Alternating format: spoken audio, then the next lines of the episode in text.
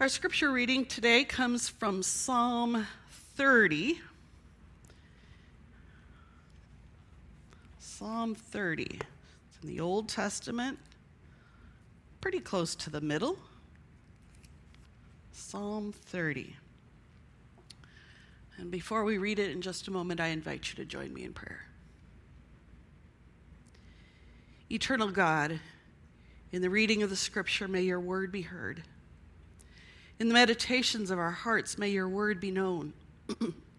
and in the faithfulness of our lives, may your word be shown. Amen. As I mentioned last Sunday, on these summer Sundays, we'll be alternating between parables and psalms. In one of my encouragement emails, I described some of the different kinds of psalms.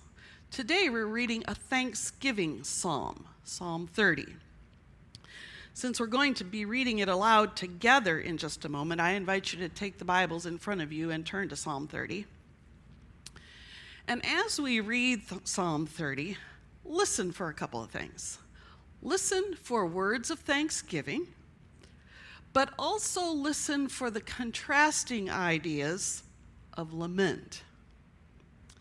And then as you look at the printed page there at Psalm 30, you'll notice that some lines begin at the very left of the margin. Other lines are printed with a slight indentation to the right. This is an example of Hebrew poetry called parallelism. And as we read it together, listen to how the right indented phrases are expressions of the ideas in the previous left edged phrases. So here's how we're going to read this together. If you are seated on the east or left side of the sanctuary, please read those phrases that begin at the left edge of the margin. If you're on the left, read that left outdented line.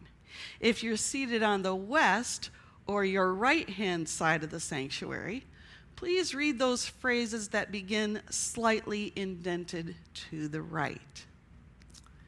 And then, as was often done in Old Testament times, let's stand in body or in spirit, turn toward the center aisle if possible and let's speak Psalm 30 to each other. Please stand. Beginning on the east or the left side, saying together, I will exalt you, Lord, for you lifted me out of the depths and did not let my enemies gloat over me. Do we have how that's going? No? So let's do a little review, okay? the the the the um, Yep. Yep. Well, I have to read backwards. That'll be bad. But those that verse, the, the line that reads, "I will exalt you." See how it sticks out a little further? This side reads that. Then when it says, "For you lifted me," this side reads that. And they also read the next line that says, "And did not let my enemies." Then we go over here, "Lord my God." and you healed me. Does that make sense? All right, and I'll read slowly so that we have time to think and do this as people have done this for centuries before. All right, on this side. I will exalt you, Lord, for you lifted me out of the depths and did not let my enemies gloat over me. Lord my God, I called to you for help and you healed me.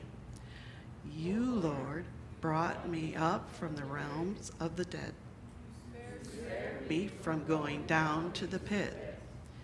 Sing the praises holy name.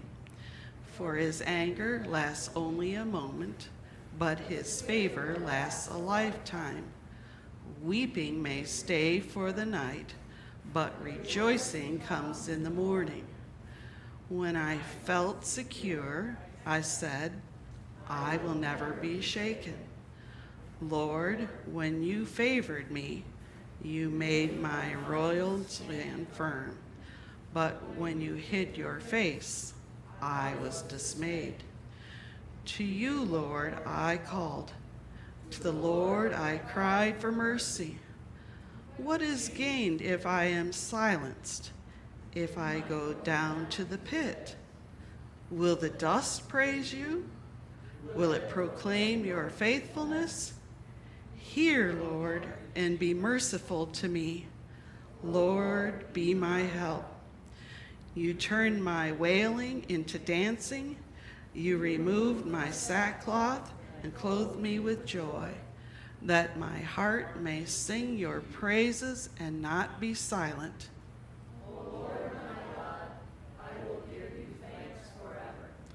This is the word of the Lord. Thanks be to God. Now, what I did not know is I should have gone through the sanctuary to make sure all of your Bibles were the exact same vers- version. But you know what? All, every single one of them is God's Word. There is that challenge when we do translating, and we even have that nowadays. If, if you have uh, two different translators trying to translate from English to Spanish, for example, you probably won't get exact words, but the ideas are true and faithful to those original languages. Thanks be to God. this past Christmas, I asked for a set of small kitchen knives. Over the decades, the knives that I did own somehow gradually, mysteriously disappeared. It's quite a challenge to be without a few small, sharp knives when you're trying to prepare meals in the kitchen. So I put them on my Christmas list. Just maybe somebody might get them for me. And then last Christmas, during our Google Meet family Christmas gift giving party, on one of my turns to open a gift, to my great delight, I unwrapped a set of three brand new, good, sharp, small knives. Yay. No more needing to use a table knife to try and trim fat off some meat or to try and do a decent job of chopping vegetables. I was so thankful for those new little knives. I doubt that I would have felt quite as thankful if I still had my old complete set of small kitchen knives. If I still had them, I probably would have just tucked that new set away somewhere as a spare set or as extras. And I might even have forgotten about those knives that I had received as a gift. The reason why I was so thankful is that before last Christmas, I didn't have any small kitchen knives. And now I do have a set. There's no way that I'll forget about having those knives, receiving those knives. I use at least one of them almost every day. My lack of knives experienced some sort of reverse action, and now I do have small kitchen knives. And this is the sort of lament and thanksgiving that we read about in Psalm 30. David has experienced some great trouble, and now he writes of his gratitude to God for listening to his prayer and exercising some reverse action in his life. David's expressions in Psalm 30 resonated so effectively throughout the rest of the centuries of the Old Testament Israel that this psalm was often used for future temple dedications and was chanted during the festival of Hanukkah. Even though David writes this psalm as an in individual in the first person, the entire nation over the years and centuries takes these words as their very own. To begin with, David has experienced some terrible threat to his health. He has been so sick that he felt as if he was going to die. he was in the depths. Enemies were gloating over his near death situation. He needed help. He had sunk to the realm of the dead and was headed toward the pit. But God intervenes and he reverses David's terrible illness. David recognizes that God's actions have been powerful and effective, and David expresses his thanksgiving. God lifted him up. God held back the gloating of those enemies. God healed David. God brought him up. God spared David's life. God reverses David's illness back to health. Today, we face sickness just like David did, sometimes even severe illness. However, with all the advances of our modern medicine, it's easy for us to depend on and cry out to that knowledge and medical personnel to bring about healing. And perhaps we might take a nudge from David and realize that even our contemporary medical healing comes from God. Like David, we can pray for healing. Like David, we can remember that it is God all along who brings about that reverse action for which we can give our thanks. As a man after God's own heart, David realizes that there is something that makes God angry, that goes completely against his character. God is not pleased with David's sin and does not overlook it. God is angry over the sin in David's life. David weeps in the nighttime when he thinks about his sin. Thankfully, God is not permanently angry with David about his sin. God reverses his short term anger and turns it into a lifetime of his favor, his grace. That favor that David experiences enables David to rejoice in the morning. God is never pleased with our sin either. However, there is good news for us who believe in Jesus, God's Son. God reverses his anger and he offers us his favor, his grace that covers over every single one of our sins. Then, as David continues to weave his lament and thanksgiving together, he shares some more thoughts about the downfalls of his sin and he expresses some words of confession. David was dismayed with himself as he thought about all of his wrongdoing. God hid his face from David and David cried out for the Lord's mercy. And once again, David writes about how God reverses David's trouble by helping David feel secure and providing him with favor. And when David humbled himself in repentance, God filled him with encouragement. When we honestly face up to our sin, and make a commitment to turn from it, God gives us the strength to trust in his firm and unshakable strength. Finally, David recalls the difficult times of his life.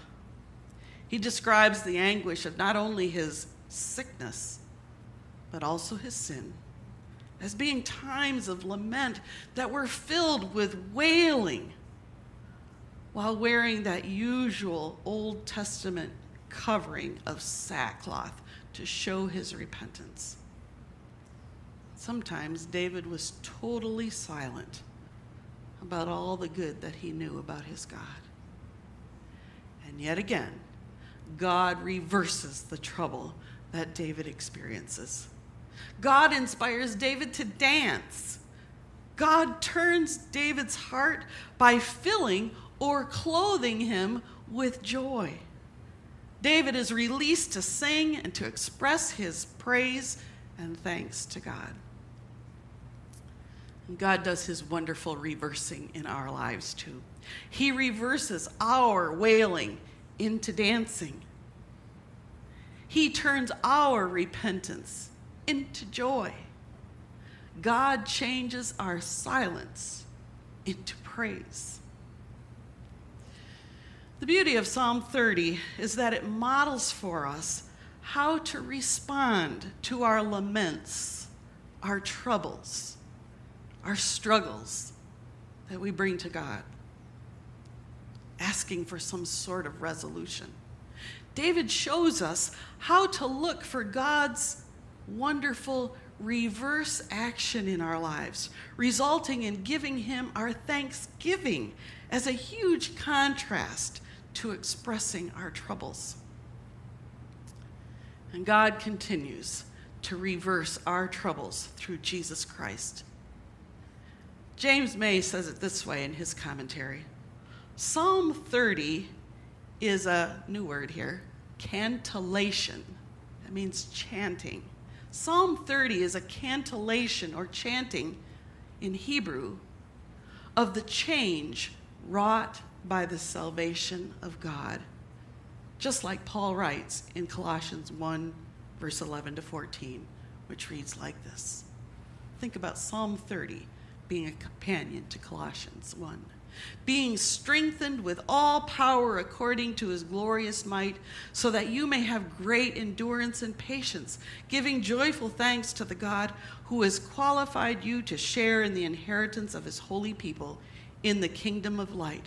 For he has rescued us from the dominion of darkness and brought us into the kingdom of the Son he loves, in whom we have redemption, the forgiveness of sins contemplating the depth of our troubles accentuates that reverse action of the wonder of God's grace to us. That wonder is ultimately expressed in praise by David in verses 1, 5, and 12. I will exalt you, Lord. Sing the praises of the Lord, you his faithful people. Praise his holy name. Lord my God, I will praise you forever. All grace, all God. Amen. Let's pray together. O oh God, our healer and our help, we will never face a challenge or a need that surpasses your provision and your love. Fill our hearts with thankful praise and use us to draw others close to you so that after the night of sorrow, they too may rejoice in the day spring from on high, your Son, our Lord Jesus Christ, in whose name we pray. Amen.